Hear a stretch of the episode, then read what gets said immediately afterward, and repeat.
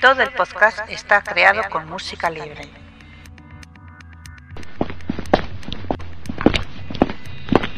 Está usted entrando en una zona restringida. Por favor, identifíquese. Identificación confirmada. Ya puede acceder a toda la información sobre el mejor agente secreto. Bienvenidos al podcast de Archivo 007-066. Soy Alberto Bon y tengo el placer de estar junto a Pablo Ortega. Encantado. Muchas gracias Alberto. Pues nada, para mí es un placer estar de nuevo con todos vosotros y espero que os encante este nuevo podcast. Bueno, en el último programa del año se lo vamos a dedicar a William Boyd, que es el escritor de la novela Solo, el cual, eh, de la cual 58 nos va a comentar un poco su opinión. Debatiremos también sobre la película de Brosnan, El mundo nunca es suficiente. Joan nos traerá también las últimas novedades de Archivo 007 y las secciones habituales. Como diría Q en El mundo nunca es suficiente, cargado a tope. Así que sin más, empecemos. Opiniones de los oyentes. Y en el podcast anterior han opinado Rinoboy1, Electra, T-Virus676, El Santo 58, GGL007, Miles Messervy, Pablo Arrieta y Jorge Carballo. Donde han destacado el debate, la biografía y la noticia del mes. Recordad que podéis opinar este podcast en el foro, en Facebook, Google Plus o Twitter, o enviando, bueno, o enviando un correo electrónico a podcast.archivo007.com. Sin más, pasemos al espontáneo. El espontáneo. Y hoy hemos elegido de espontáneo el Twitter de Sandra Zafra, que su Twitter es arroba sanzafra. En el que dice lo siguiente, escuchando el podcast de Archivo 007. Qué interesante, os acabo de descubrir. Pues está muy bien que poco a poco la gente nos vaya descubriendo y así poco se vamos ampliando nuestro, nuestro nivel de oyentes, ¿no es así? Sabia nueva siempre es buena. Exacto. Pues sin más, empezamos con las noticias del mes. Has seleccionado las noticias del mes. Y empezamos las noticias con los productores. Michael G. Wilson y Barbara Broccoli les otorgarán el premio David O. En enero de 2014. Se anunció por el Sindicato de Productores de Estados Unidos que entregará el premio a la pareja el domingo 19 de enero de 2014. El premio ha sido otorgado antes a productores como Clint Eastwood o Steven Spielberg. Pues una fantástica noticia de que estos dos productores se lleven este premio, muy merecido yo creo, por su gran labor en la saga, ya que la han llevado a cotas muy muy altas, ¿no crees? Siempre es de agradecer y debemos de agradecerles porque nos siguen trayendo periódicamente, puede ser dos años, tres o cuatro años, pero nos siguen trayendo una saga que es, es de verdad, eh, hay que tener muy en cuenta que es de las pocas que siguen estando ahí año tras año. No es de estas que pasa un tiempo y, la, y, y se olvida, no. Exacto. Y por tanto yo estoy vamos, encantado de que les den el premio, muy merecido, como bien has dicho, y además con una categoría, porque hay que ver que antes lo andaba a Clint Eastwood y a Steven Spielberg, con lo cual ellos, ellos no son menos. Exacto. Y seguimos con la siguiente noticia. Rodwan Atkinson es condecorado por la reina en el Palacio de Buckingham. Recordemos que Atkinson, más conocido por su papel de Mr. Bean, apareció en la película de 007 no oficial Nunca digas nunca jamás y protagonizó dos entregas de John English, una parodia de 007. Bueno, pues la verdad es que yo creo que eh, en Inglaterra es un actor cómico muy, muy, muy, muy... Eh, que los británicos quieren, adoran, y por tanto, qué menos que la reina de Inglaterra le condecore. A mí Espero... me parece que es una cosa que ya... No sé si has visto la última película John English, en el que le condecoran a John English y pasa algo gracioso. Esperemos que esta vez no. Espero que no hubiera pasado lo mismo que en esa película. Esperemos que esta vez no. Pues la verdad es que, como dices, es muy, sobre todo en Inglaterra, es muy reconocido este actor. A mí me encanta. Y, por ejemplo, cuando, ya hablando de cuando estuve en Inglaterra, pues pude, estando, pude estar delante del coche de Mr. Bean. Algo que me eh, gustó bastante. Bueno, y seguimos ahora con la novela de James Bond, la, Solo, de William Boyd, que ha sido nominada a dos premios de National Book Awards en la categoría de libro de ficción popular y audiolibro del año. pues según las opiniones que he estado leyendo y que vamos a ir dentro de poco, mm, me parece bastante que haya sido nominado, así que yo creo que no va a llegar a ganar. ¿Qué opinas? Pues que parece ser que el éxito que tiene James Bond en el cine no va de la mano con el que tiene en la literatura. No he tenido la oportunidad. Al menos con este libro. Al menos con este libro. Hmm. Porque Carta Blanca creo que tuvo bastante mejor éxito. Sí, mucho más éxito. Y yo aún no he tenido la oportunidad de leer el libro, tengo muchas ganas porque como bien sabéis soy fan del James Bond literario. De hecho me gusta más que el cinematográfico. Pero sí es verdad, a juzgar por las opiniones de los que lo han leído, que no está a la altura hmm. este libro de, de los anteriores y por supuesto de, de, lo que uno aspiraba a leer y quería encontrarse en esta novela. Bueno, dentro de poco vas a poder escuchar la opinión de 58 que vamos a tener dentro de poco. Seguimos. Judy Dench vuelve como M en protesta contra la censura de su nueva película llamada Filomena. Un nuevo drama protagonizado por Judy Dench y Steve Cohen. La película ha recibido excelentes críticas, pero la presencia de la palabra mierda dos veces en la historia provocó que Motion Picture Association of America catalogue el film para mayores de 17 años sin presencia de los adultos, algo que puede poner en peligro el éxito del film. Se sabe desde hace tiempo que los productores de Filomena han presentado una revisión judicial de la decisión de cambiar la clasificación. Bueno, yo creo que considero justificadas la, la crítica que ha, que ha, hecho Judy Dench y además de una manera brillante, porque lo hace, lo hace como M. Sí, exacto. Y además todos los que hemos visto el spot eh, nos ha encantado porque es en plan como volviendo, como estaba muerta, no. Y, además sirviéndose de un papel pues que todo el mundo la reconoce. Y además lo entiendo por el simple hecho de que un actor cuando hace una película lo que quiere es que esa película sea lo, lo máximo posible expuesta y lo máximo posible vista para que así pueda acceder pues no solamente al dinero, que es lo que quieras que no todos buscan, sino al reconocimiento y a que llegue a una mayor masa para que para que sea más reconocida. Sí, que, su trabajo ya sea reconocido, que es lo que busca todo el mundo. Bueno, como has dicho, eh, si no habéis visto el vídeo, recomiendo que le busques en internet, en YouTube, porque es, dura unos segundos, pero es muy divertido ver a, a Judy Dench otra vez como M. Y dice ahí un par de frases castigando a, a esta asociación y como dices muy justificado porque por simplemente decir esta palabra dos veces que la clasifiquen de esa forma me parece peores. hay cosas peores que se dicen por ejemplo en televisión y, nadie dice nada. Exactamente. Así que me parece muy exagerado que por esa palabrita pues pero bueno esto puede ser que bueno eh, después más gente clandestinamente la vea. Y hoy me parece que es, es como poner como se dice eh, muros al mar, o no, sé cómo es el dicho realmente, pero me parece, una, tontería porque hoy en día, con internet, hoy, hoy en día no, considero que esto se tenga tanto como antiguamente. Exacto. Hoy en día una persona puede perfectamente ir al videoclub y descargar eh, y, alquilarla para verla, puede tenerla en casa, puede comprarla en un centro comercial y ahí nadie te va a decir nada. Entonces, yo creo que es un poco tontería y me parece que es Vamos, si yo Sobre fuera. todo por cosas como esa. Exactamente, si yo fuera miembro de la película, un actor o lo que sea, también estaría indignado porque es, en fin, es putear, con perdón, la película sin, sin nada, sin ningún motivo serio para ello. Y seguimos ahora con Sir Sean Connery, que todavía encabeza la lista de los actores británicos favoritos a pesar de retirarse hace varios años, superando a Anthony Hawkins y Liam Nelson. Además, Jodie Dench aparece en sexto lugar, mientras que Daniel Craig aparece el octavo, casi el séptimo.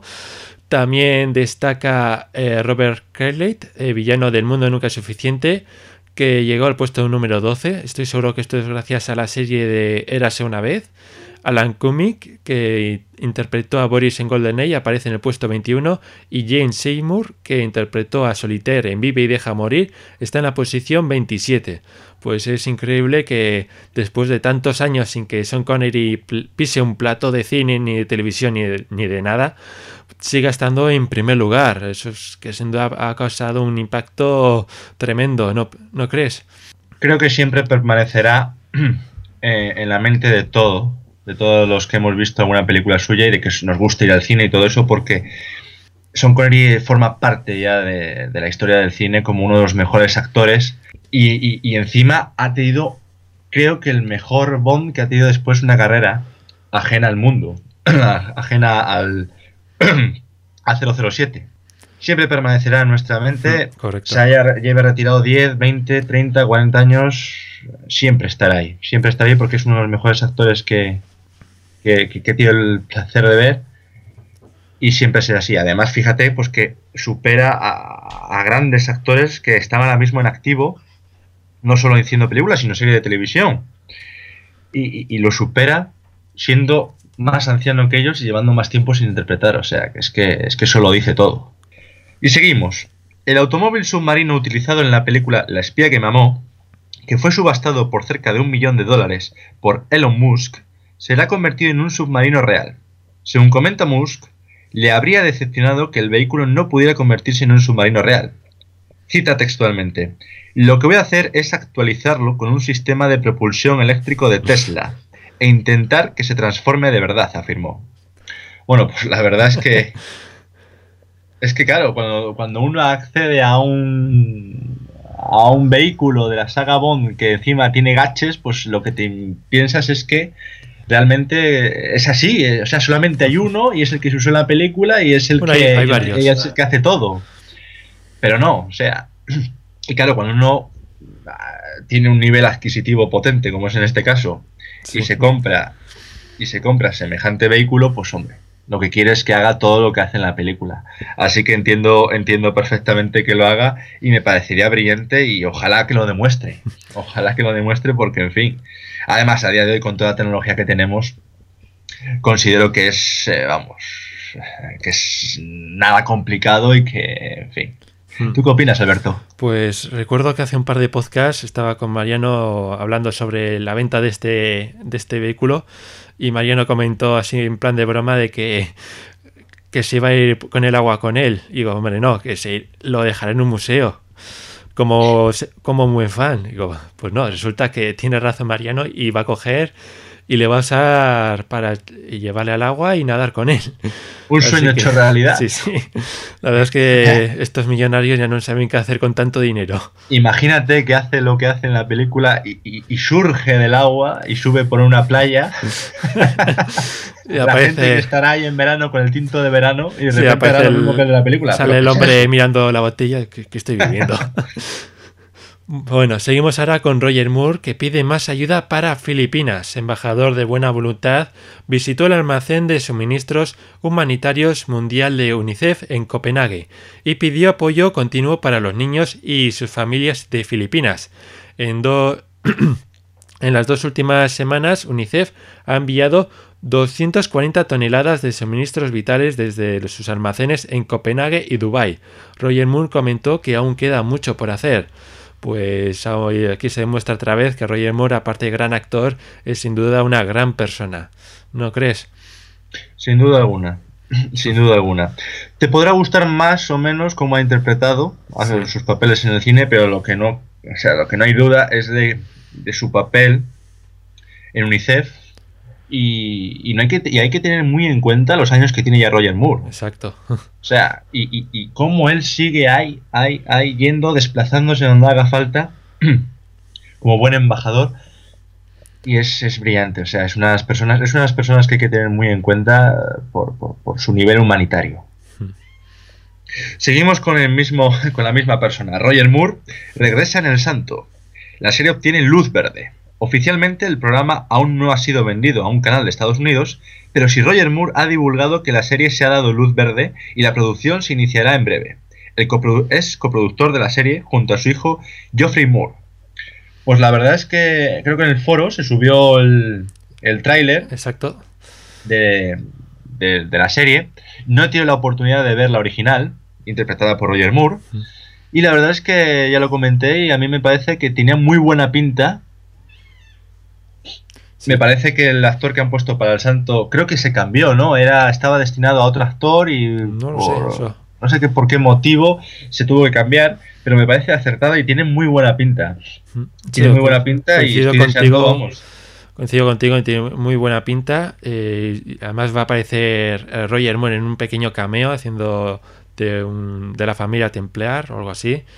Y si no habéis visto la antigua, pues os animo a que cojáis al, menos algún capítulo por internet, aunque eh, están en latino, en blanco y negro en color, y le echéis un vistazo porque ya solamente por Roger Moore merece la pena, porque los capítulos son muy sencillos, muy inocentes, pero por el hecho de estar eh, Roger Moore con su humor y su estilo, pues ya la serie merece la pena ser vista. Bueno, y seguimos ahora con una noticia que es lo más comentado de este mes, que Jan Guy y Metro Golden Mayer se han hecho amigablemente con los derechos de la familia Kevin McClory, pudiera, eh, que pudieran tener sobre James Bond, con lo que concluyen las disputas legales y comerciales que han surgido periódicamente desde hace más de 50 años. Eso parece allanar el camino para, para el regreso de Ernst Stablo Blofeld para futuras entregas. Pues yo pensaba, como muchos, que este tema ya se había zanjado, pero no, por lo visto aún quedaba algún tema ahí pendiente y por lo visto ya se ha solucionado. Eh, sobre el tema de Ernst Bluffet que vuelva, me surge una duda bastante importante de, en caso de que vuelva en el futuro, ¿cómo debería volver? ¿Como el villano que todos conocemos como el calvo con una cicatriz en la cara y su gato blanco? ¿O debería reinventarse como se hizo en Skyfall con Q? Porque este personaje ya, el que conocemos, ya se ha parodiado bastante, sobre todo con Austin Power. ¿Qué opinas, Pablo? Estoy totalmente de acuerdo contigo, Alberto. Creo que, bueno, ya tenemos todos los ingredientes. ¿Mm? Y ahora es cosa de los productores, y es cosa de los guionistas, y es cosa, en fin, de, los de, los destinados a hacer la siguiente película o las siguientes películas cuando insertan cuando echan este ingrediente al plato principal. Sí. ¿Y cómo de hacerlo, evidentemente habría que reinventar el personaje porque no queremos volver otra vez a, lo que hemos visto pues con, con, Austin Powers. Hmm. ¿Sabes? Es el hecho, porque, porque considero de que ahora las nuevas generaciones que van viniendo, cuando vean si, si vuelve en una película Blofeld y vuelve de esa manera, creo que la gente lo va a asociar a, al doctor Maligno. Al doctor Maligno. claro, van a decir, mira, doctor Maligno. ¿Sabes? No es como. No sé si me explico bien. No es como los fans que han ido de los 70, los 80, incluso los 60, ¿sabes? Que van viendo el orden normal de las cosas. No, es que ahora van a venir de aquí al futuro, va a venir gente, pues, eh, como yo, que cuando surgió Austin Powers, pues teníamos 10 años, 12, 13, ¿sabes? Y, y que no tienen que no han sido fans de la saga y no han visto las películas de Sean Connery o las películas de Roger Moore, y evidentemente lo van a asociar al Doctor Maligno, y eso yo creo que es una cosa que nadie quiere. Hmm. Ni queremos nosotros, ni, quiero, ni creo que quieran los productores, ni creo que quiera el actor. Daniel Craig ya se quejó de esto y dijo que hizo bastante mal Austin Powers a, a la saga. Yo creo que, bueno, aparte de que hizo algo mal, creo que vino bien. Pero sí, desde luego hay que reinventarse y hay que ver cómo, cómo presentamos a, a Blofeld. O sea, este característico villano. Bueno, pues sin más vamos a pasar ya a las novedades de Archivo 007, pero antes escuchemos la promo. Señor Silva, hemos descubierto una cantidad enorme de datos nuestros en su ordenador. ¿Cómo han logrado hackear nuestros servidores? ¿Hackearlos? ¿Pero qué dice M? si lo único que tengo en mi PC es un acceso directo a archivo007.com. No lo olvides. Entra en www.archivo007.com, la mejor web del mejor agente secreto. Y hoy en las novedades del mes nos acompaña Joan, el administrador de Archivo 007. Bienvenido. Hola, ¿qué tal? Bueno, y te he hecho que vengas a esta sección para que nos comentes algunas importantes novedades que tenemos en la web. Para empezar, hemos recibido un premio eh, por nuestra página en Facebook, ¿no? En efecto, eh, de hecho, aún la, camisa aún no nos toca el cuerpo de, de lo contentos que estamos porque bueno, hemos recibido, hemos ganado los TNS Fanpage Awards, los TNS Fanpage Awards son unos premios que se han dado por primera vez eh, en, España este año. Ya se habían, tenido ediciones anteriores en otros países como Alemania. Y lo que premian es eh, lo, buenas, lo supuestamente buenas que son las páginas de Facebook de, las marcas. Entonces, eh, eh, bueno, lo, interesante de, este, de, este, de estos premios es que no es que haya un jurado, sino que mm, se basan en las votaciones que tus propios fans hacen sobre ti en, a través de un formulario.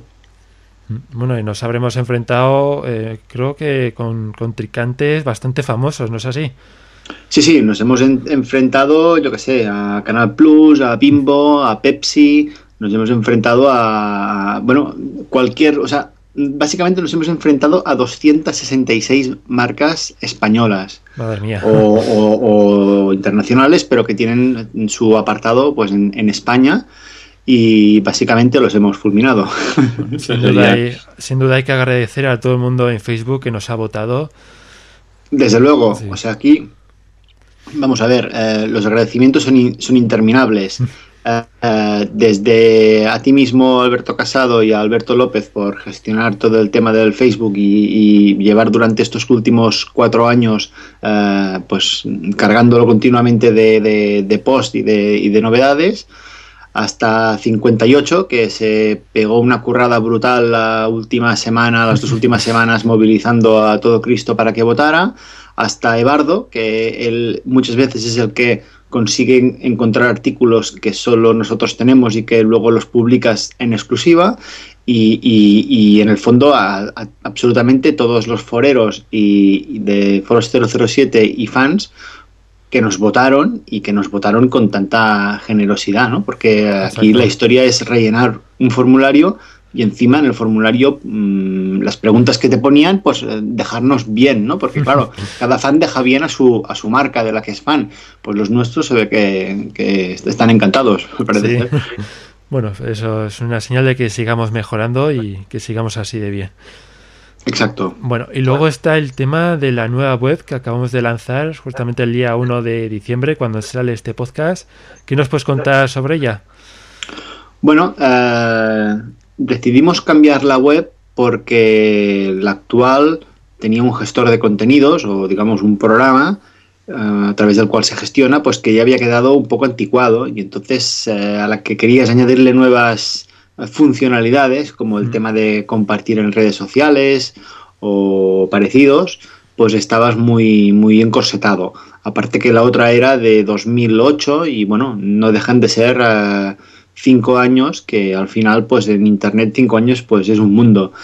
Eh, entonces lo que hemos estado haciendo es eh, migrar contenidos desde verano Curiosamente, al cabo de poco de empezar a migrar contenidos, recibimos el famoso ataque virus en la época más o menos de la primera convención. Sí, fue con lo cual pues, termina la convención. Sí, exacto. con lo cual aún ayudó más a decir, bueno, pues esto hay que cambiarlo, ¿no? Y, y ahora por fin parece que ya está casi, casi, casi, casi lista. Eh, bueno, no, espera, que cuando salga este podcast ya está la lista, ¿no? Sí. o sea, en estos momentos ya está lista, ¿ves qué bien? ahora estoy viajando al futuro. Exacto. Y, bueno, eh, tú también la has visto, pues es, un, es una web que es, eh, yo creo que respira más agilidad en la navegación, es más fresca y, detrás, que es lo quizás lo más importante, pues tiene un, un motor mucho más potente y te permite poner más cosas, como por ejemplo lo de compartir en las redes sociales. Sí, la verdad es que yo creo que se necesitaba, pues sobre todo, por ejemplo, para compartir por Twitter, pues me parece bastante útil. Y sobre todo eh, lo que has comentado de la agilidad se nota bastante para acceder a diversos aspectos. Antes había que dar bastantes vueltas y ahora se hace bastante rápido. Claro, se nota mucho la rapidez.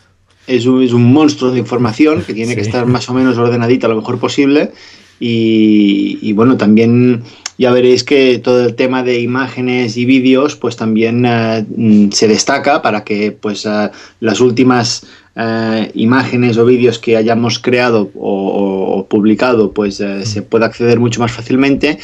Y también algo muy importante destacamos de forma especial todo lo que serían las actividades que hacemos con, nuestros, con nuestros fans, con nuestros colaboradores o con, toda la gente de los foros, que serían lo que llamamos las experiencias 007. O sea, una experiencia 007 puede ir desde la más sencilla, que sería participar en los foros, por ejemplo, a la más, entre comillas, complicada o la que supone más implicación, que sería pues presentarse a una de las convenciones y, participar con nosotros, pasando pues por otras más, eh, digamos, de, de medio calaje, como sería pues participar en uno de tus podcasts. Sí.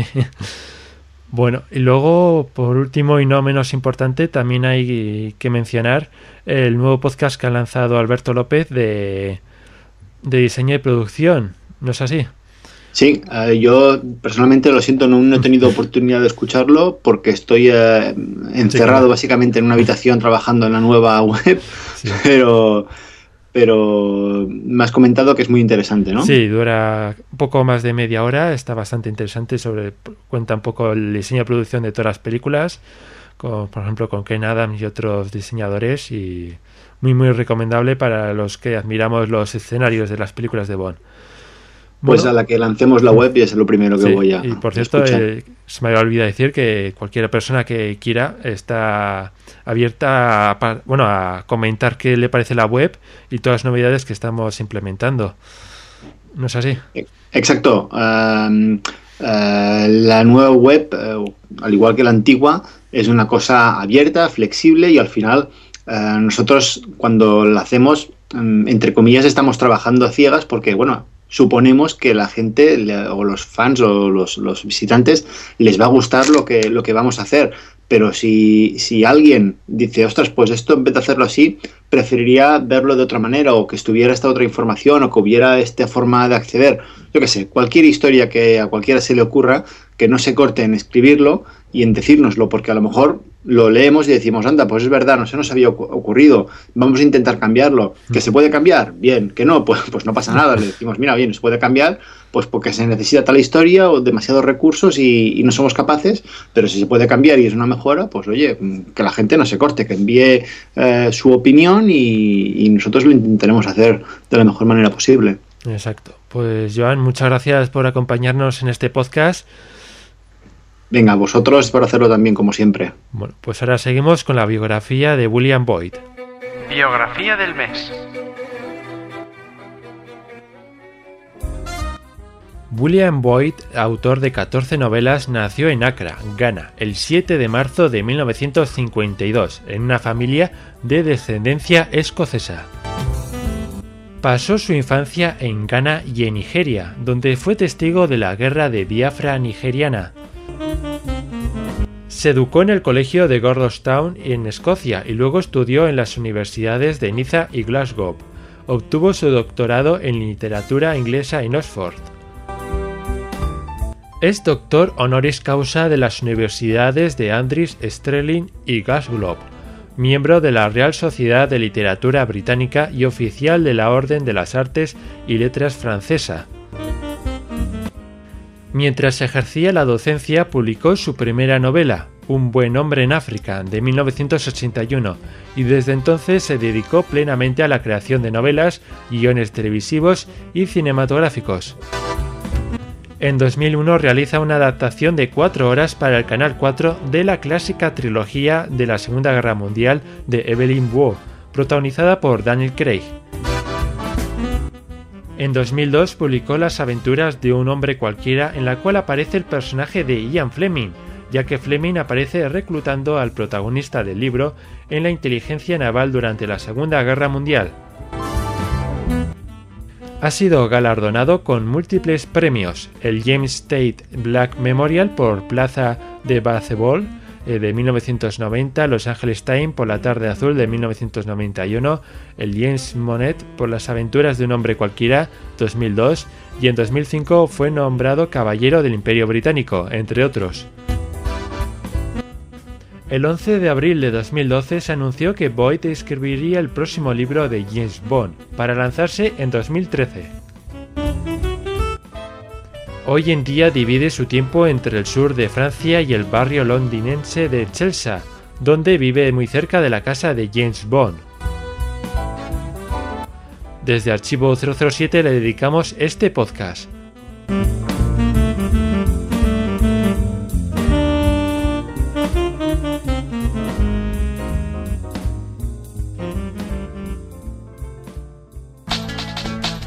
Análisis Y seguimos ahora con el análisis de la novela Solo, escrita por William Boyd, y para ello contaremos con Javier de Diego, más conocido como 58. Gracias por estar aquí. Gracias a vosotros por invitarme, es un placer estar con gente como vosotros. Bueno, este libro que ha salido hace poco en España y queríamos saber un poco qué tal está este libro. Yo, por ejemplo, todavía no me lo he comprado, así que vas a ser mi guía de compra y seguramente de más gente. Eh, para empezar, ¿qué es para ti lo mejor de este libro? Lo mejor que tiene este libro para mí, y, y me ha costado encontrarlo porque como luego os contaré, deja bastante que desear. Lo mejor es que te, es más como una película Bond en el sentido que te traslada a muchos lugares. A muchos lugares exóticos, como tanto en los libros como tanto en las películas. Estás en África, pasas a Europa, eh, pasas a América, etcétera. O sea, es lo mejor que tiene. ¿Alguna, ¿Alguna localización conocida que...? Sí, bueno, eh, tienes, tienes a Londres, Sí. tienes Londres. Es decir, eh, que empieza- visita en alguno de estos sitios algún lugar que conozcamos ya o son todos nuevos. eh, no, o sea, aparte del MI6 eh, que salen, no hay un sitio típico como mm, Trafalgar Square o algo así. O sea, eh, sale la, la localización, que ahora no me acuerdo de la dirección donde vive Bond, en su casa. mm, des- Mm, Y poco más. y poco más. Después salen calles que yo no las conozco. Yo he estado en Londres muchas veces, pero no las conozco. No las conozco. Bueno, ¿Alguna cosa más? Sí. Eh, sí, bueno, y sobre todo se va a Nueva York, que es una cosa que mm, mm, me ha gustado, porque creo que nada más eh, Fleming ha sacado a- en un pequeño relato a James Bond en, en- en Nueva York y Sí. después en, en las películas nunca ha aparecido como Nueva York tal. Entonces es una cosa que me, que me ha gustado. Eso sí me ha gustado. Bueno, ahora ¿alguna cosa más o ya pasamos a lo peor? Pasas a lo peor. Bueno, pues pasamos a lo peor, que es para ti lo peor de este libro. Eh, casi toda la novela. casi toda de la novela. A ver, en primer lugar, en o sea, en primer lugar nos viene que tenemos a un Bond de 45 años. Hmm. En teoría tenemos a un Bond ya maduro, tenaz, que en teoría tenía que tener las cosas muy claras con lo que hace. Pero el libro me resulta muy chocante que ni M ni él eh, le produzca raro que tenga 45 años. O sea, no. eh, nadie se preocupa por la edad de Diego. Parece que tenga 20 años. O sea, es raro. Un agente ya de campo, en teoría tiene que. O sea, primero, es, es un agente de campo con 45 años, que después de haber pasado todo lo que ha pasado con 45 años, tenía que tener las cosas muy claras. Pues no, en este libro, el James Bond que nos aparece es que pasa que tenga 20 años, que sea un principiante y que se esté remordiendo todo el rato por todo lo que hace. O sea, que tiene un montón de fallos y está... O sea, mm, eh, salvando los libros, mm, James Bond creo que no se remuerde por lo que hace. Sabe que es una misión y punto. Y no, y si yo hubiera hecho, hay un momento, no voy a explicar en dónde, hay un momento que coge a unos malos y mientras va persiguiendo a otro malo, se pregunta si le habrá hecho daño. Joder.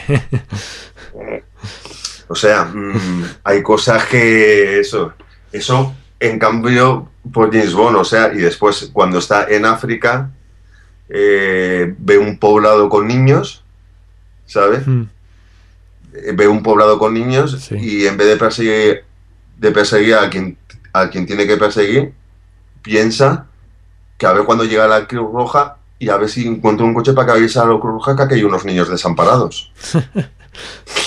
Estamos hablando de un Bond totalmente diferente, tanto al de la novela como al cinematográfico, totalmente diferente. O sea, un tipo, un Es estilo así. totalmente nuevo. es un estilo totalmente nuevo. O sea, bueno, y seguimos más. O sea, el malo, no sabes por qué es el malo. O sea, tenemos un malo, señores, Sí. tenemos un malo que aparece tres momentos en toda la novela pasa lo que tiene que pasar y ya está. O sea, Y no sabemos más. No sabemos Madre por qué mía. hace aquello, por qué hace lo otro, etcétera. No sabemos nada. eso para la segunda, par- nada. para la segunda parte. Además, eh, da la casualidad que deja un cabo suelto Bond. Mm, Eso también pasó en Carta Blanca. Sí, pero eh, es un cabo suelto diferente, porque este es un cabo suelto que cree que está muerto, ¿vale? Pero mm, no lo comprueba. Y se va y no pasa nada. y no pasa nada. No ha aprendido de al servicio secreto de su majestad. Sí, o sea, sí, exacto, o sea, es que tiene mu- muchos fallos, o sea, eh, tiene fallos por todas partes. eh, es eso que lo he dicho en cuanto al malo de la función ni lo desarrolla ni nada. Nos quedamos con, con ganas de saber más de este personaje. Eh, además, eh, hay un momento como, como tiene una cosa buena que no lo he dicho antes que aparece Felix Leiter. Ya que Ah. no aparece en las películas, aparece aquí. Pero aparece un Felix Leiter ya un poco alejado de la CIA en otra parte, pero bueno. Más cercano a, a las películas o a los libros, el Felix Leiter. Mm, una mezcla de las dos cosas. Mm. Sigue siendo muy amigo de James, eh, está en contacto con James, o sea, es una mezcla de, de los dos, ¿sabes? Sí. Eh, o sea, es, es una mezcla de los dos, pero es eso, o sea, es que al final de la novela, entre el- ellos dos, eh, entre lo que sabe uno y lo que sabe otro, deciden lo, lo que ha pasado. Ya, ya, ya se acaba la novela. Por eso te digo, tiene fallos por todo, o sea, tiene fallos por todos los sitios. Mm, Los personajes no están muy desarrollados. Una cosa que siempre ha gustado a Fleming es desarrollar mucho los personajes. Claro. Aquí, aquí, Sí, o sea, por ejemplo, aquí en, raspa un en poquito Casino por- Royale, me acuerdo que te cuenta toda la historia del Echifré, hasta con- por qué se arruinó y todo, y aquí, por lo visto, todo lo Aquí contrario. No te cuenta nada, o sea, te cuenta que aparece uno que es boina verde, pero no sabes por qué es boina verde ni de dónde sale. Eh, el malo, el malo, en teoría, el malo, ¿eh? El malo, el gran malo, tipo Blofeld o mm, tipo Hu- Hugo Drax, em, tipo personajes así, te lo presentan que es un tío con dinero, pero no te dicen por qué está allí, en cierta manera. Luego te lo va explicando, pero el personaje no te dice nada. O sea, en eso es que no lo no rasca por dentro. Cuando siempre en las novelas eh, se, ha caracterizado por rascar a los personajes por dentro. Bueno, Buscarle. y una cosa de que se destaca bastante en la promoción de este libro es la época en la que se ambienta. Eh, ¿Qué opinas de ello? A ver, eh, la época en que se ambienta, si tú lo trasladas a la época actual, no pasaría nada. Explico, mm, lo puedo explicar o no, más o Sí, sí, menos bueno. el trama de que va Sí, Es un po- esto os sonará porque veis las noticias y, yo, y os va a sonar. Un país sudafricano de dos bandas tribales, ¿Mm? unos por una parte, otros por otra parte. Descubren petróleo, sí. ¿vale? Los países eu- europeos fuertes quieren que esa guerra civil acabe, quieren esa guerra civil para meterse allí y sacar la mayor tajada. ¿Os suena? sí. O sea, que te daba igual ponerlo en los años 60 que ponerlo en una época actual. Porque son las mismas cosas. Pues sí.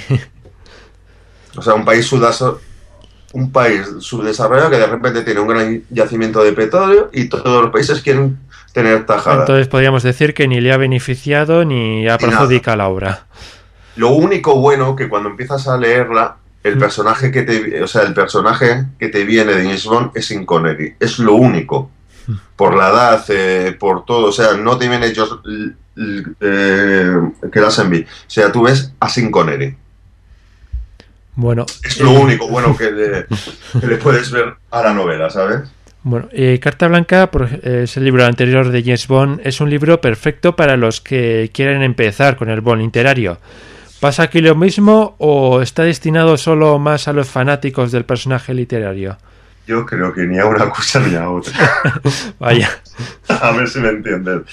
Esto es para alguien que no sepa quién es James Bond, que en su vida haya oído hablar de James Bond y quiera empezar por este libro. Te lo dejo así. Vale. Bueno, O y sea, sobre... claro, mm, mm, ni te va a parecer nada del cien- o sea, ni del Bond literario, no tiene nada que ver. No tiene nada que ver del que hizo Ian Fleming o que el que ha hecho en Carta Blanca. No tiene nada que ver. Bueno, y ya del Bond cinematográfico tampoco tiene nada que ver. Vaya. Bueno, O sea, pongo claro, o sea, que hubiera dado igual. Eso es para alguien que no ha leído. Nada, o sea, no ha leído y no sabe quién es James Bond. Que pueda ser alguna gente en este mundo haya, ¿eh? sí, sí.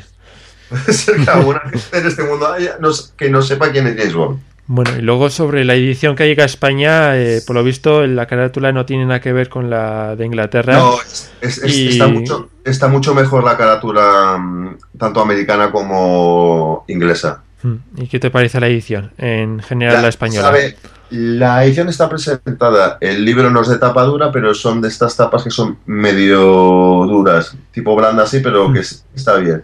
Lo que pasa que es un libro engañoso, porque ves un tocho del libro, ves las páginas, pero el problema que tiene que son letras grandes, o sea, son letras grandes. Si eso lo pones en letras pequeñas, mm, son 150 y casi lo puedes hacer como una e- edición de bolsillo.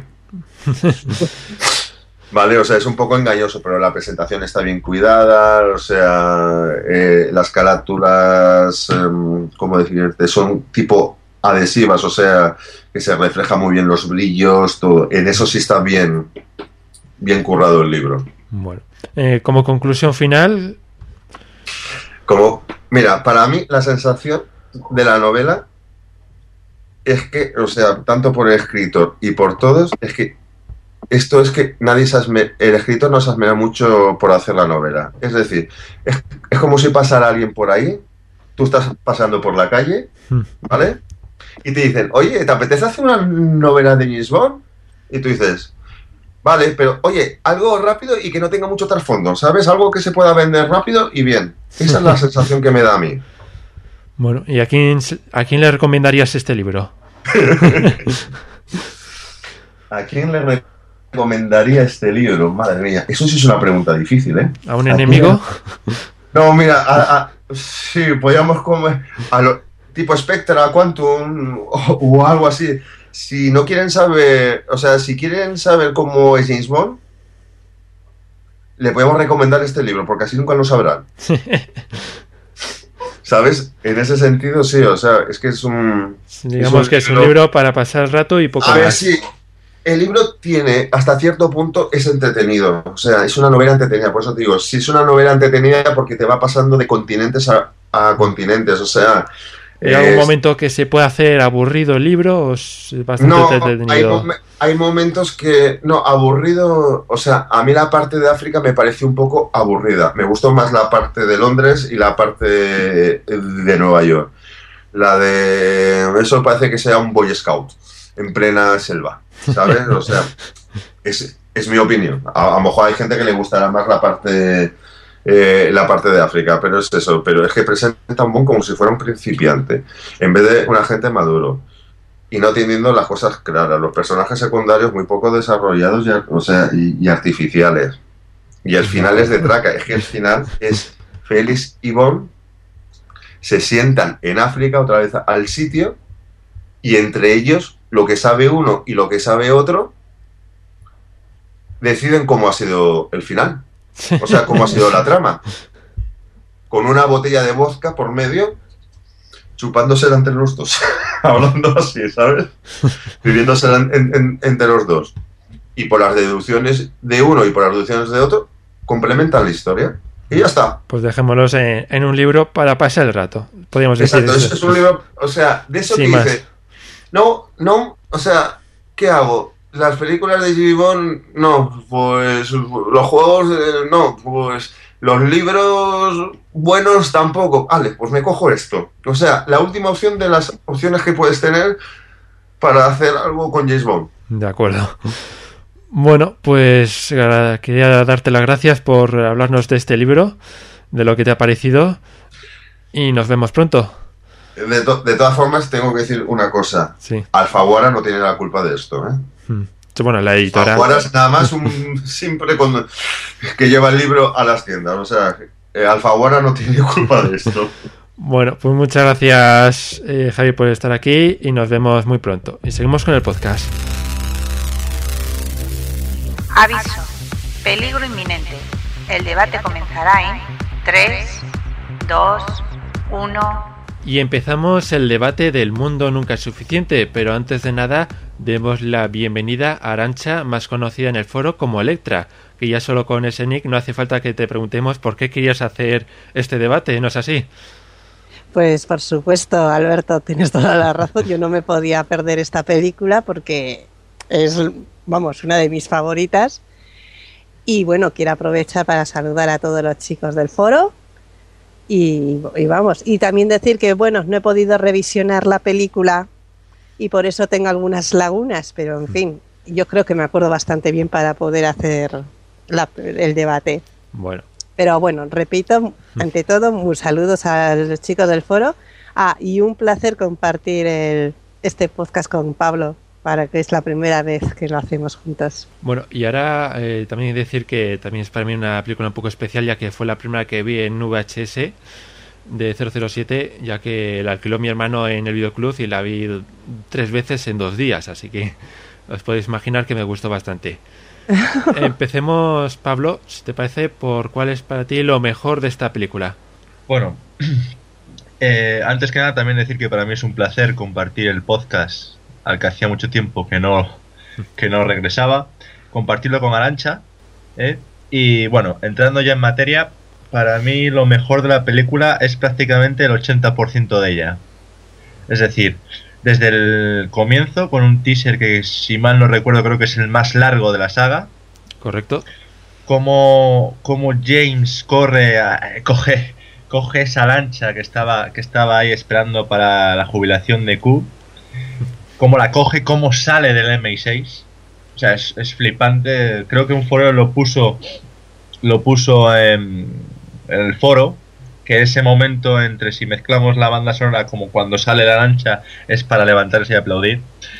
La verdad, y toda la persecución hasta que llega el globo, y cómo James trata de convencerla, pero finalmente nada, ese fracaso entre comillas. La canción me parece muy bondiana. Y luego cómo se va desarrollando, es decir, cómo eh, te vas creyendo quién es el villano, o quién puede ser el villano principal, y luego a mitad de la película, ¡zas! Te encuentras con que lo que tú creías no es así. Y, y finalmente, por ir resumiendo y no abarcar todo, todo, todo, Em, la frase de James Bond de yo nunca fallo.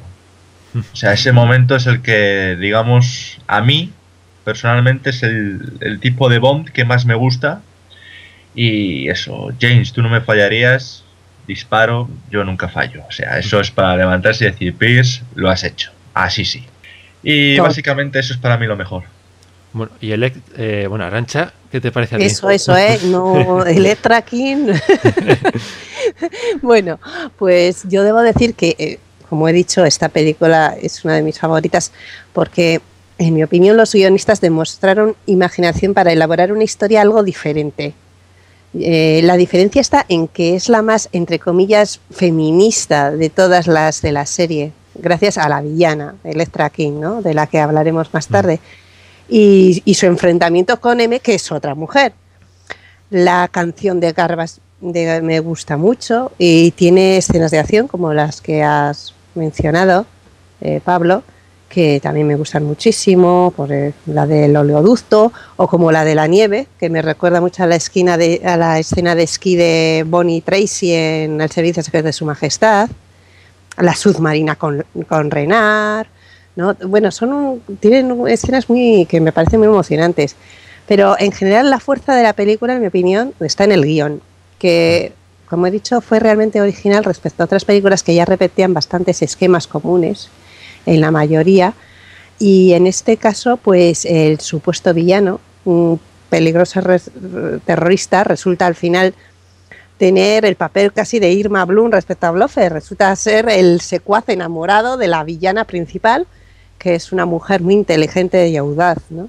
Y también me gusta el papel de Emmy en la película, cómo llega a pasarlo mal por sus decisiones pasadas y cómo demuestra que ha sido agente de campo cuando está prisionera de Electra y Renard, y dentro de todo de un guion con lógica. Así que por eso para mí mi aplauso a los guionistas de esta película, que por supuesto no recuerdo sus nombres, pero ahí queda.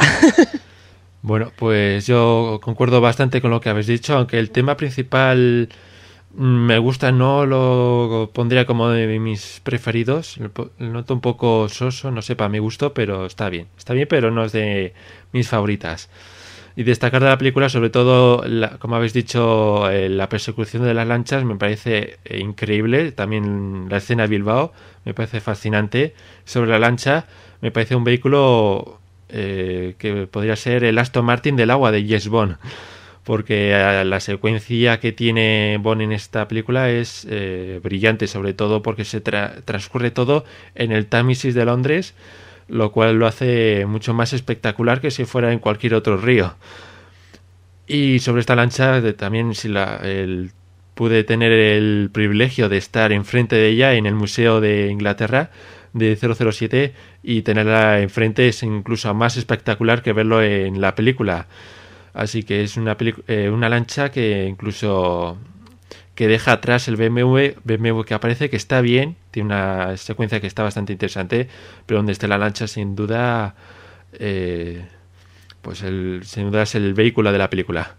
Y luego el, sobre esta secuencia, decir que en el DVD se puede ver que en realidad era mucho más larga de lo que ya es, así que da un poco de pena de que hubiera, hubiera sido cortada. ¿Qué opináis? Pablo, que decías que te gustaba mucho. Hombre, no sé yo hasta qué punto, porque no tengo los extras del DVD, iba a ser más larga en cuanto a minutaje, pero eh, pese a ser la más larga, a mí no se me hace como tal.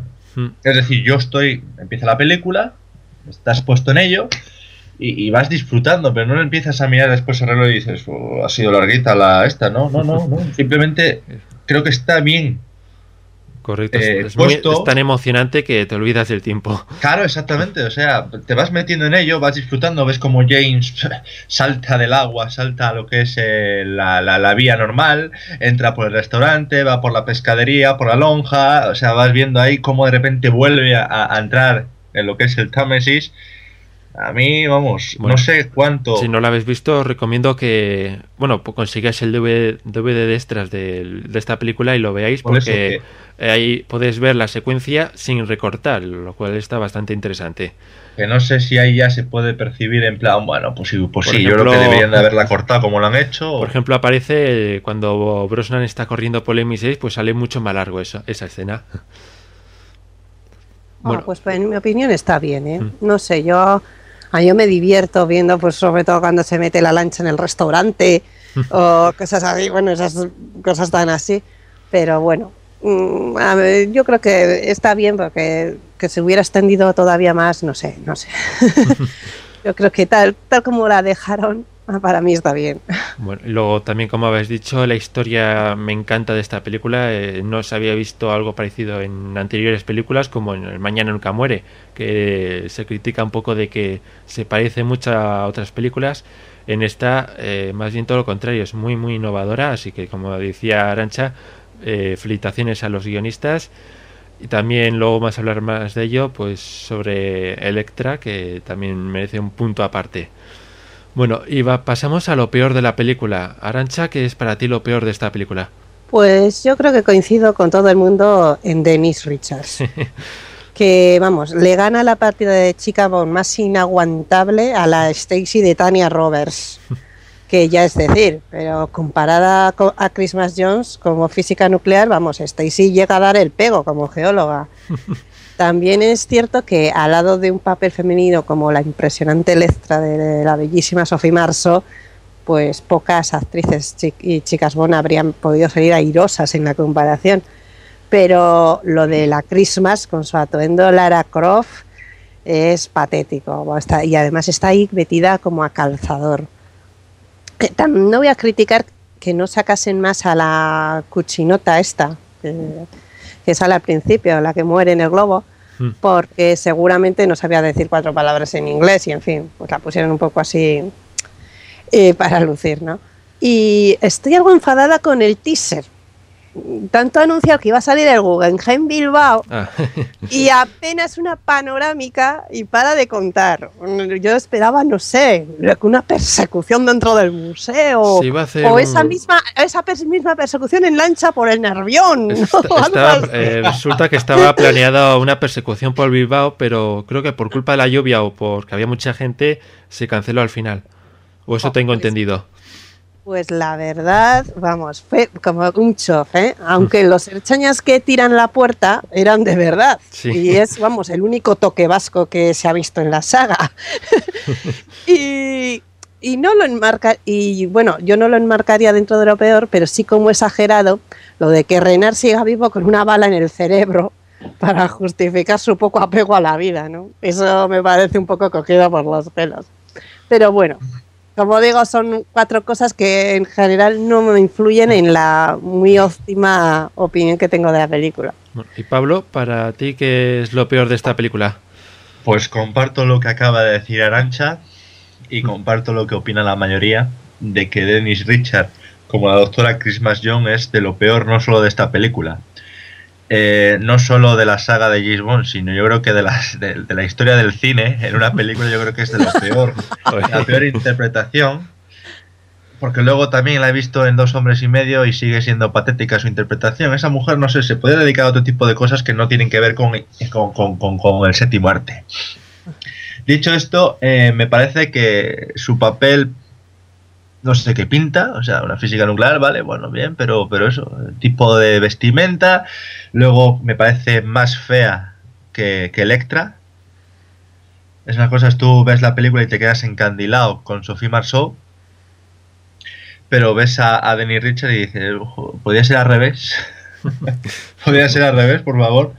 Y, y luego tampoco me gusta, pero esto es una cosa que también se ha ido viendo en Quantum y en Skyfall, la demasiada presencia en pantalla de M.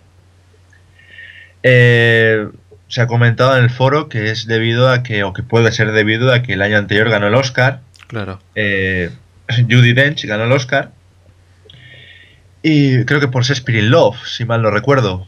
Sí, creo que fue por esa película. Sí, sí, sí, Y- de la reina Isabel, sí. Que solo fue por un par de minutos, que creo recordar.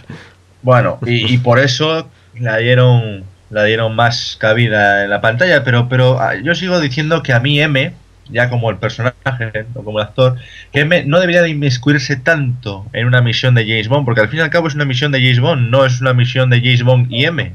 Ya, pero aquí es ocurrir un en este poco, caso. es un Ya, poco pero- personal.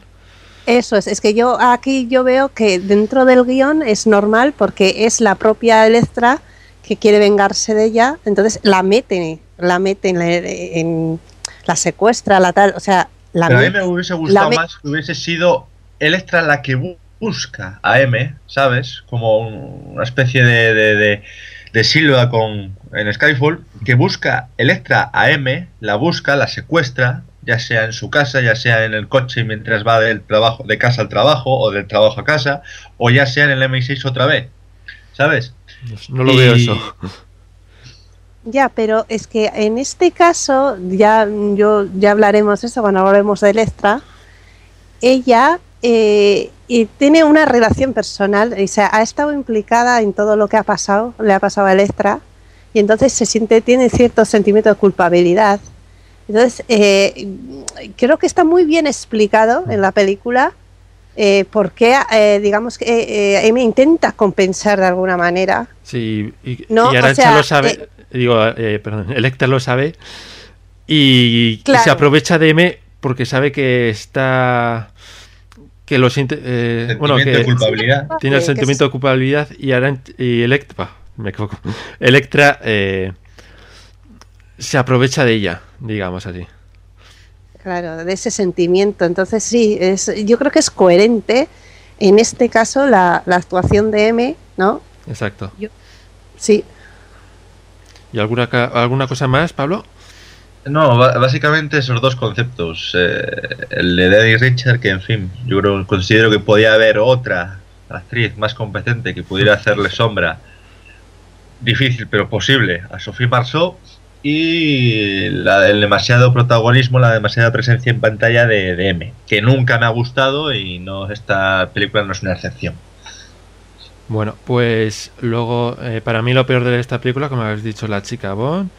Luego estaría el tema principal, que no es de mis favoritos, como he dicho, no es que no me guste, pero no es de mis favoritos temas que aparecen en la saga.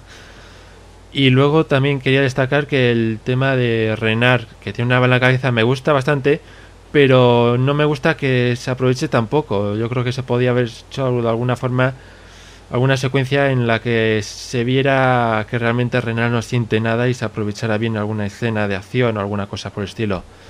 Por lo demás, me gusta todo. Bueno, luego seguimos ahora con Brosnan como Bond. Eh, Pablo, ¿qué te parece a ti?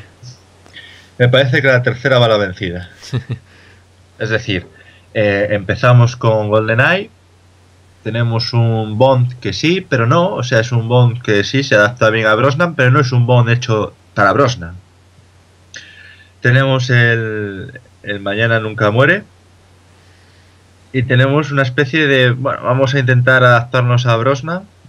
Brosnan, ¿qué tal estás? Bien, estoy cómodo, estoy bien, me va gustando. Y luego tenemos aquí ya donde Brosnan ya está comodísimo, donde creo que se ha hecho el Bond que Brosnan quería, digamos, abarcar más. Eh, es decir, un Bond, un Bond como el de ahora, un Bond que sufre, un Bond que, que tiene más, más persona, más humano que en comentarios recientes eh, Brosnan ha dicho que le encantaría, le encantaría hacer el de ahora, sobre todo interpretar la última escena de Skyfall. Y, tenemos un, Bond que físicamente, interpretativamente y, y, como Bond es como mejor le veo en las cuatro películas que hizo. Porque ya luego en la siguiente pues ya le vemos un poco más fondón, pero no, en esta le vemos cómodo interpretando a Bond que se gusta, que le gusta el papel como vamos, como a un tonto lápiz y, y, y, luego físicamente pues, pues espléndido, como, como se puede ver una película coetánea que es El secreto de Thomas Crown. O sea, a mí me parece que está en que esta es su película. Si yo tengo que decirle a una persona que no conoce la saga la una interpretación, o sea, como hizo Steve Brosnan de James Bond, yo le enseñaría esta película, por todo eso. ¿Y el Arancha qué te parece? Pues no sé, yo estoy un poco impresionada porque creo que Pablo tiene telepatía conmigo. o sea, es que eh, es que lo ha dicho todo lo que pienso palabra por palabra. O sea, eso, palabra me, deja a mí, eso me deja a mí un poquito eh. homosexual, ¿no? porque que lo digas tú, que lo digas tú, vale, bien. Pero que lo diga yo hay que Uy, uy, uy, qué mente retorcida. que va, que va. Pero de verdad, es que es que coincido palabra, es que a mí, claro, es que aquí lo has dicho todo, es que Brosnan a mí en esta película me parece simplemente maravilloso, ¿eh? con permiso de ser Roger, es, fue el Bond más elegante irónico, además de guapísimo. Tú di, ay, tú di lo que yo le puedo decir por, por está guapísimo, Pibros, es guapísimo, está guapísimo en esta película. Está, está, está todo buen horro. bueno, bueno, es que es, es guapísimo que ha habido nunca, ¿eh? Yo, vamos, yo le adoro y atesora una de las imágenes más impactantes del Bond asesino, ¿eh? la forma en que mata a Electra King. Eso a mí me, me dejó, bueno, hay dos, fría, ¿eh? Fría, ¿eh? Y hay dos, momentos, perdona, hay dos momentos buenísimos que son cuando está en el banco y, uh -huh. y, se gira y hace y mira esa cara que tuve de avatar bastante tiempo y luego cuando mata a Electra como bien has citado la besa y todo eso y baja por las escaleras ve a M y M nada más verle se da cuenta de todo sí sí Sí, sí, sí. O sea, a mí cuando dicen que si el Bond de Brosnan es blandito, no sé qué, blandito. A mí esa, vamos, a mí esa escena me parece de las más duras e impactantes que ha habido en toda la saga, de, de las, de las que más, ¿eh? O sea, es, es increíble. Vamos, a mí me parece que muestra una frialdad impresionante que precisamente es lo que más eh, me gusta de, del, del Bond, digamos, que hacían antes, ¿no? Que, era, que podía tener esa imagen de gentleman, de caballero, de no sé qué, pero al mismo tiempo eh, llegaba un momento que podía llegar a tener esa frialdad tan absoluta. Y, y ese, ese contraste en James Bond, eso lo encarna ahí a la perfección Brosnan. Y por eso es uno de mis favoritos. Y bueno, ya digo que en esta película es que está impresionantemente guapo. Muestra todos los registros de Bond, tanto dramáticos como humorísticos, tal como a mí me gusta el humor de, de James Bond. Y vamos, ¿qué, qué, qué puedo decir? Vamos, eh, con deciros que lo tengo en el salvapantallas, o sea... Haciendo mención a una frase que dijo él, ha hecho una, una, una presentación perfectamente redonda. Eso sí, los chicos del foro me parece que, a no ser que aquí nos lleve la contraria Alberto, me van a decir que vaya debate, que aquí Bueno. todos de acuerdo. Sí que os voy a llevar un poco a la contraria porque, aunque sí que es cierto que Brosnan está perfecto en el papel, me gusta mucho más para mí en El Mañana Nunca Muere. Por lo menos es una es mi opinión. Sí que es cierto que aquí lo hace muy bien, pero es que, no sé, el papel que hace en El Mañana Nunca Muere me parece mucho mejor que este. Por lo menos lo que opino. Así que así que discutimos aquí un poco. Y sobre lo que decías, Pablo, de que a Brosnan le gustaría hacer ese papel de, de, de Skyfall, de cuando muere M, eh, aquí- eh, también dijo que también comprende que esa escena no estaba hecha para él. Se lo come comentar eso también. Así, eso dijo. Sí, Pues que, eh, que le gustó, pero que comprende que esa escena no estaba hecha para él. Ah, sí, pues no sé por qué lo dijo, la verdad, porque en mi opinión la hace perfectamente. O sea, no, no sé. Hombre, es que también si dice esa escena estaba hecha para mí, crearíamos ya debate. Sí. ¿Sabes? Bueno. Ya, ya saldrían ahí bastantes fans que no aceptan el, nuevo, el Bond de ahora. Bueno, y, y- y claro, y tendríamos ese problema, ¿sabes? Esto es como pues, lo de los expresidentes y todo, que una vez que ya lo has sido, mejor estate calladito. Cuando te pregunten, tú di que lo está haciendo muy bien el nuevo. Y ya está. Y ya está. Bueno, ahora vamos a hablar de Electra, y no me refiero a ti, Arancha, sino al personaje. eso, eso, ¿eh? Que al ya- personaje de, de esta película. ¿Qué, qué te pareció? A mí, Sí, pues para mí, bueno, nos encontramos ante la mujer protagonista más inteligente de toda la saga. Vamos, una villana a la altura de Blofeld, pero muchísimo más humana, claro. Porque creo que es la única villana principal que no tiene un pasado oscuro o instinto criminal nato. En principio no es una exagente o una gángster o una delincuente nata, sino una joven ciudadana normal que se subleva contra la injusticia cometida contra ella y utiliza el poder que le da su riqueza para llevar a cabo su venganza. Y como he dicho al principio, cuando vi la película me quedé deslumbrada por la originalidad de la trama centrada en Electra King y en su enfrentamiento con M. Eh, el código de la película está en la guerra que Electra les declara a su padre, a quien asesina, y a M, a quien no consigue matar, gracias a Bond, naturalmente. Y yo no justifico que lleve las cosas al extremo de matar a su padre, claro, pero no llego a realmente odiar a Electra porque no tiene un plan como matar a miles de personas o algo así. ¿eh? A nivel criminal, pues limita su objetivo, pues eso, a su padre y a M, que no habían dudado en sacrificar su vida para negociar, para no negociar con Renar su, bueno, su luego está, luego está por intereses, por intereses que consideran superiores a su propia vida, ¿no? Mm. Esa crueldad de la razón de Estado, por primera vez es cuestionada en una película de 007 en toda su crudeza, en mi opinión.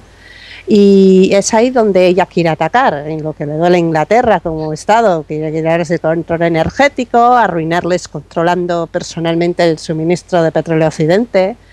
No sé, creo que como plan es colosal, ¿no? Ella, digamos que se subleva contra los poderosos que creen que los intereses de Estado lo justifican todo, hasta dejar morir a una muchacha. ¿no? El propio padre de Electra pues, es un empresario poderoso, pertenece al establishment metódico y te dan a entender pues, que ella como hija la había querido y, por, es- y po- por eso le duele lo que hace durante el secuestro, pero que ya de antes le consideraba bastante arribista, puesto que se había casado con una heredera petrolera, la madre de Electra, y la hija comprende que lo había hecho pues para apropiarse del poder de- de- que le daba la fortuna de esta, ¿no? Mm. Y eso se lo confirma, mm, y a ella le confirma que para él el dinero está por encima de todo al aceptar el plan de M. Cuando acude a M y le dice M no pagues y tal, y él lo acepta, ¿no? Eh, no sé, yo creo que quizás los guionistas eligieron el nombre de en alusión al complejo de Electra, pero en mi opinión no estamos ante una muchacha que estuviese enamorada de su padre, sino creo, en mi opinión, que mm, no sé, que ella ve confirmadas, eh, confirmada la visión de hombres sin escrúpulos que había tenido de él, ¿no? Pero eso no la ha evitado el golpe de comprobarlo en sus propias carnes. Pues es evidente, pues eso, que el padre acude a, su amiga M para que le dé la fórmula de cómo rescatar a su hija sin pagar un duro. Y también le duele lo de M, que seguramente la conocía desde niña, pero eso no le había impedido que por su lógica de Estado la sacrificase también. Por eso, además de matarla, desea hundir económicamente a la Inglaterra por la que sacrifica lo que sea, ¿no? Yo creo que la dureza de Electra surge de su condición de víctima cuando se da cuenta de que el mundo legal no le hará justicia. Es una mujer en cierto modo mutilada y corrompida por el mal que ha visto a su alrededor y demuestra mucho valor al jugar tan fuerte contra un Estado poderoso. Mm. Y punto aparte, como está vinculado a ella, pues es Renar, que en principio parece eh, que ser implacable y lo es, pero es el primer psicópata terrorista que he visto en una peleón con síndrome de Estocolmo hacia su víctima. Vamos, enamorado hasta la médula de ella, convirtiéndose en su sicario hasta el punto de sacrificar la propia vida que le queda para que triunfe el plan de esta. O sea, no llega a entender nunca que ella le odia y desprecia como el primer día y quizás hasta más debido a por haber tenido la debilidad de haberse rendido a ella. ¿eh? Y por haber seducido a Renar, Electra adquiere una seguridad en sí misma que luego le resulta fatal ante Bond quien no se deja deslumbrar por ella hasta el punto de perder la lucidez para ver más allá de las apariencias. ¿no? En resumen, creo que Electra es uno de los personajes psicológicamente más complejos que he visto en la saga. Y vamos, Sofía Marso supo darle al personaje una convicción, eh, bueno, estupenda y que junto a su deslumbrante belleza, pues vamos, es maravillosa verla ahí con en la escena de esquí, con Bon, eh, también en la cuando le tiene torturado ahí en la sillita, en el, Bueno, pues es que la convierte en una de las chicas bonivillanas, vamos, más estupendas que he visto y por primera y que por primera vez no es una mera secuaz amante del villano, sino que es la cerebro de todo. Y por eso me, dejó, dijo, ole, o sea, por primera vez los guionistas que según había arrastrado la, la saga esa fama de machista, de no sé qué, de verdad supieron hacer una película que por primera vez no era nada machista. y por eso me gusta mucho. Bueno, y Pablo, eh, ¿alguna cosa más que añadir? ¿Qué, decir después del, brillante análisis que ha hecho Arancha? Es como escribir una novela de caballería después del Quijote. poco me queda. Bueno, vamos a ver. Em, me parece que los guionistas aquí tienen un personaje brillante por el simple hecho de eso de que te vas creyendo una serie de cosas a medida que va avanzando la película, vas creyendo que es una víctima, vas creyendo que Bond quiere, pues eso, protegerla, quiere, en fin, salvarla, y luego te das cuenta de que no, de que, de que, de que se ha llevado a todos, no solamente te ha llevado a ti, sino que ha llevado a Bond, ha llevado a M, ha llevado a todo el MI6, a toda Inglaterra, se la ha traído a ella, convencidos de que, de que ella era buena y de, repente, ¡zas! Te encuentras con que es la villana, con que Renard no es el villano principal, sino que es un... Eh, que está eh, tras ella, o sea, es un sicario de ella. Y en ese sentido a mí me parece genial, porque es que eh, es una de las cosas que a mí me gusta cuando voy al cine, que es encontrarme con algo que no me esperaba. ¿Sabes? Un giro argumental totalmente. Y además aquí está bien y además es entendible. Luego, Sofía Marceau está brillante en el papel. O sea, considero que fue un acierto su interpretación. Eh, creo que la anterior película esta fue Ana Karenina. Pues que no, me gustó bastante su versión, pero bueno. Y luego es, preciosa. O sea, creo que es... Eh, junto a Tatiana, me parece que es de las más sexy, sin preciosas de chicas Bond de toda la saga. Y, y luego, pues, estoy feliz de haber visto eh, una, la escena que está en mi top 5, que ya he repetido antes, que es la de su muerte. O sea, es, es- es bendito verlo. Hmm. A Brosnan y a, y a Marceau hacer esa la interpretación conjunta que hicieron por todo. Pues tan brillante como- los dos. Eso es como Electra está tan segura de sí misma que le reta a James y le dice, tú no eres capaz de hacerlo. Y, y él, pum, o sea... Y tú te planteas, y tú te planteas el hecho de, uff, ¿qué hará aquí James? ¿Sabes? Porque vas viendo a lo largo de toda la película cuando, cuando la salva, cuando está en el casino, y le dice Sí. no puedo continuar con este ritmo que me impones, ¿sabes? Cuando están en la casa y la deja por primera vez y le dice, ahora quién tiene miedo, usted o yo, y vas viendo que James Bond pues como que va a sus brazos, ¿sabes? Como que se ha sucumbido a ella, a su encanto, pero después te das cuenta de que no. De que No, James, no, que- ¿sabes? Y dices tú, este es mi James. Sí, sí, y, sí. y- sí. y es por eso que es que. Es que después de, de todo eso. A mí, a mí me encanta por, por, cómo, por cómo te va llevando desde que comienza la película hasta, hasta que finaliza. Bueno, yo quería de... cómo ha conquistado a todos los hombres. Sí, sí, vamos, lo de Renar era alucinante. O sea, el nombre tan hasta, cruel. ha conquistado hasta el público. O sea, tú sabes y te, Sí, y te sí. sientes y sabes perfectamente que tú en la misma situación caerías. Sí, Sí. sí, sí, sí, lógicamente, sí, sí. Porque Y luego así- ya en la situación esa, pues hombre, no creo yo que sea esto un rebote de Gu- Guillermo II el Kaiser. Pero vamos. No sé yo hasta qué punto ella con el padre, bueno, sí, es un odio, pero yo creo que es un odio pues por eso, a raíz de, de- cómo actuó en el secuestro. Bueno, yo eh, por lo que habéis dicho estoy de acuerdo y quería destacar dos escenas de Electra. La primera es cuando se quedan atrapados en la nieve y se pone un poco histérica, que me parece bastante creíble, porque actú- actúa como si fuera una persona que ya tiene miedo de estar encerrada otra vez. Y luego también quería destacar una escena que es muy fría, eh, la actriz, en la que enseña lo que eh, ha sido capaz de hacerse en su oreja. No sé Sí. si os acordáis, esa escena eh, también me encanta. Es una cosa genial porque si te das cuenta, cuando la has visto ya todo lo pasado, ya en fin lo sabes, y te das cuenta cuando ves los pendientes, ves uno normal y corriente y otro le ves con una cosa Sí, rara, como si fuera, ¿sabes? Una concha, Sí, que no, no te das cuenta cuando la ves por primera vez o tal, pero después con el tiempo dices tú, joder, si estaba ahí todo el tiempo. Bueno, pues Mm. eh, me parece, como habéis dicho, la actriz impresionante y sin duda es una de las mejores, bueno, no, una de las mejores, no, la mejor villana que ha tenido que enfrentarse Bond en toda la saga. Bueno, y antes, bueno, vamos a pasar a la banda sonora. Eh, Pablo, ¿qué te parece a ti? Bueno, aquí creo que David Arnold, eh, al igual que... No, bueno, mejor dicho, aquí creo que David Arnold está un poquito por debajo de lo que viene a ser su anterior trabajo, que es el primero. Coincido contigo aquí. que es el primero. O sea, queremos Sí. es decir, esto tú dices, bueno, cuando empiezo algo, siempre después lo segundo, lo tercero, lo cuarto, siempre saldrá mejor que lo primero porque estás más afianzado. Pues no. Aquí creo que en el Mañana Nunca Muere está, creo que entra, eh, vamos, como un, un elefante en una cacharrería, ¿sabes? Se agradece porque después del anterior, en GoldenEye, la anterior banda sonora que era horrible, por no decir algo peor, es, es, es la Dennis Richard de las bandas sonoras.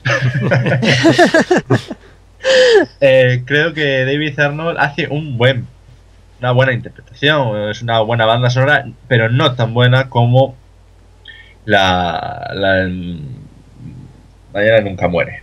Ese es bajo mi punto de vista, pues por lo que ya he comentado a- al inicio de al inicio, que es que cuando sale la lancha, es que ese momento dices tú, bravísimo. Te aplaudes y, y vamos. Sí. Y te va llevando así durante toda la durante toda la película. Y a mí, como ya también he dicho, la canción principal me gusta bastante. Veo ese toque bondiano, ese toque de sensualidad en la, en la Exacto. canción. Sí. Y, y por eso yo creo que David Arnold, para mí, ha traído otra vez la, la grandeza de las bandas sonoras a James Bond. Y creo que debería de volver, pero no ya, sino es que cada minuto que pasa está tardando. Hmm. Bueno, eh, yo opino bastante parecido a ti. Y eh, Electra, ¿qué opinas tú? Digo, perdón, Eh, Arancha. Yo ya tengo doble Sí, personalidad. siempre pa- me pasa lo No me mismo, así que... Bueno, bueno, pues eh, estoy de, estoy de acuerdo con Pablo porque eh, es una banda sonora la, la de, que, os referís a la de los créditos, ¿no? A Garbas. ¿no? Sí. Ah, Sí. Pues vamos, que, que concuerda muy bien pues con el poder de seducción de Electra, ¿no? y, y todo eso. Entonces es muy sensual y a mí me gusta muchísimo. Yo no la tenía en el disco que esto y me le- un amigo del foro me la ha pasado y vamos. Ahora la oigo cada dos por tres. Me encanta, muy muy bonita. A mí me, gu- me gusta mucho, Lo- por, pero por desgracia del resto de la banda sonora, como no he podido volver a ver la película, pues no puedo comentar, no me acuerdo bien de qué mm, eh, de qué canciones o de, de qué música hay en cada escena, de eso no me acuerdo, pero de la banda sonora, digamos, de los créditos sí, y es muy buena en mi opinión.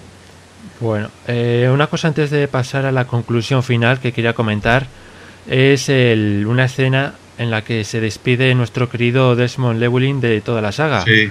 Es una escena Ah, que, pena. bueno, no se planeó como una despedida ya que se iba, iba a volver en la siguiente, pero al final ha sido una gran despedida y se hizo bastante bien.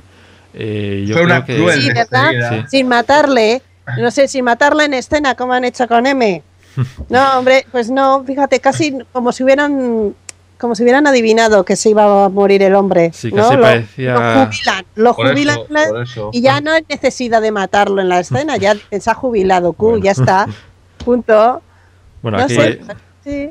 Fue a- porque ya hemos sabido lo- cómo fueron las cosas. Ah, lo ves y es que sinceramente da una pena cómo va mirando mientras va bajando. exacto. ¿Sabes? Sí. Tú vas diciendo, "Buah". Sí, es una Sí, es el, siempre que la veo digo, a "Ah, veces. hasta siempre que veo esta escena me viene a la mente hasta siempre Desmond. Pues sí, Es una escena que, bueno, muy recordada. Y luego pasemos ya a la conclusión final. Eh, Pablo, ¿qué te parece a ti? Si tengo que valorar la, si tengo que valorar la película del 1 al 10, la valoraría con un 7,5 8. Si tengo que poner en el ranking del 1 al 10, la pondría sobre la sexta, séptima. Sí. Y me parece lo mejor que ha hecho Pierce Brosnan como Bond. Bueno. Y, En película y en interpretación. Al igual que en villana.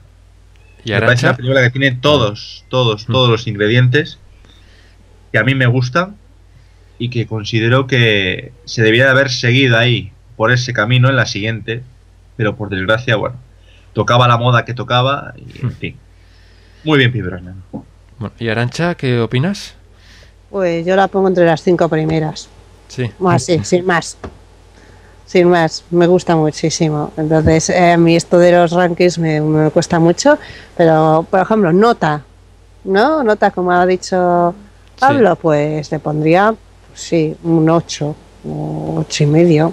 Para ser una película Bond, tiene todos los ingredientes que espero en ella, más el plus del toque feminista que, Exacto. que, que, le han- que le dan gracias a la villana y a esto. Entonces, mm, pues sí, muy buena, muy buena me parece. Bueno, pues yo eh, estaba en mi opinión entre las mejores. No sabría decir qué he puesto porque eso puede variar cada día. Así que lo dejemos así entre las mejores porque eh, fue de la, la primera que vi, como os dije, y sobre todo el principio es que es sensacional. Así que es una película perfecta para verla porque tiene muy buenos actores como Sophie Marceau y luego tiene unas grandes escenas de acción, sobre todo las, las primeras, aunque el resto también me gustan bastante. Y sin más, eh, Arancha, eh, muchas gracias por eh, aparecer en este podcast y hablarnos también de Electra. Bueno, bueno, pues para mí un placer. Ha sido yo encantadísima y para cuando queráis otra vez, aquí estoy. De acuerdo, pues pues seguimos ahora con la encuesta y seguimos con el podcast. La encuesta del mes. Este mes os hemos preguntado qué os ha parecido El Mundo Nunca es Suficiente. En primer lugar, con 26 votos en Facebook y 6 votos en el foro, obtiene un total de 32 votos, lo que equivale a un 51% de los votos, no está nada mal. Pues ha ganado la opción de es mi mejor agente, pero nunca se lo diría, de las 10 mejores. En segundo lugar, con 10 votos en Facebook y 7 en el foro, obteniendo un total de 17 votos, lo que equivaldría al 27% de los votos, es que no puedes llamar como una persona normal, la opción normal. Luego en tercer lugar está con 9 votos en Facebook y 0 en el foro y obtiene un total de 9 votos, lo que equivale al 14% de los votos. Es la opción del mundo nunca suficiente, de las peores. En cuarto lugar, con 5 votos en Facebook y 0 votos en el foro, obteniendo un total de 5 votos, lo que equivale al 8% de los votos, la opción La Navidad se celebra dos veces este año, que equivaldría a la mejor de la saga. Y en último lugar hay un empate en las opciones eh, no tiene sentido vivir si no te sientes vivo, de que equivale a la peor de todas, y el comodín, que es al igual que Renar, yo no siento nada, que empatan los dos con cero votos en Facebook y en el foro, lo que equivale a un 0% de los votos. Pues sin duda parece que los resultados apoyan muy favorablemente esta película, poniéndola no como la mejor, pero sí como de las mejores. Luego hay alguna opinión diversa, pero más del 50% ha votado como una de las mejores películas de la saga. No está mal, ¿no? No está nada mal. Bueno, pues sin más pasamos a la despedida. De repente llega un día en que te vas al recreativo a hacer unas partidas y el portero te dice... ¿Recreativo? Tío, aquí lo único que hay es un ciber. ¿Un qué? Ahí te das cuenta, ya eres de otra generación. Aquella que intenta convencer a su sobrino de que los juegos de Electronic Arts son un putruño. Que prefieres los sprites y añora los buenos juegos en 2D. La que se cree que un joystick es el sumum del control. Pero hay una voz dentro de ti que te dice... ¡Ey! También somos los primeros que jugamos a la Atari 2600. ¡Y al MSX! Los que pasábamos toda una tarde con 100 pesetas en el recreativo. O en el bar de la esquina, donde siempre había un par de maquinitas.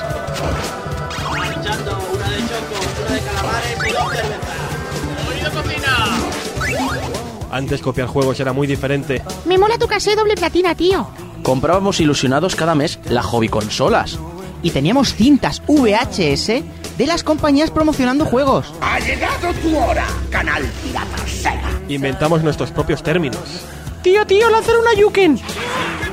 Flipábamos con los juegos de dos botones y la saga FIFA ni existía. Somos héroes. Antes para jugar a la consola teníamos que conectarla a la antena de la única tele de la casa. Niño, deja los marcianitos que quiero ver el fútbol. Los tiempos de carga nos duraban una merienda. Sobrevivimos a las rayadas de Sega. Ay, payo, mira aquí que mega CD más bonito. Somos una generación fuerte. Nos dejábamos los dedos jugando al track and field. Y haciendo el cheto con Blanca. Este pasado glorioso nos ha convertido en lo que hoy somos, gente con una inmensa capacidad para hacer el friki. Por eso, no juegas para pasar el rato, juegas para disfrutar. Game Over, el primer programa satírico sobre videojuegos.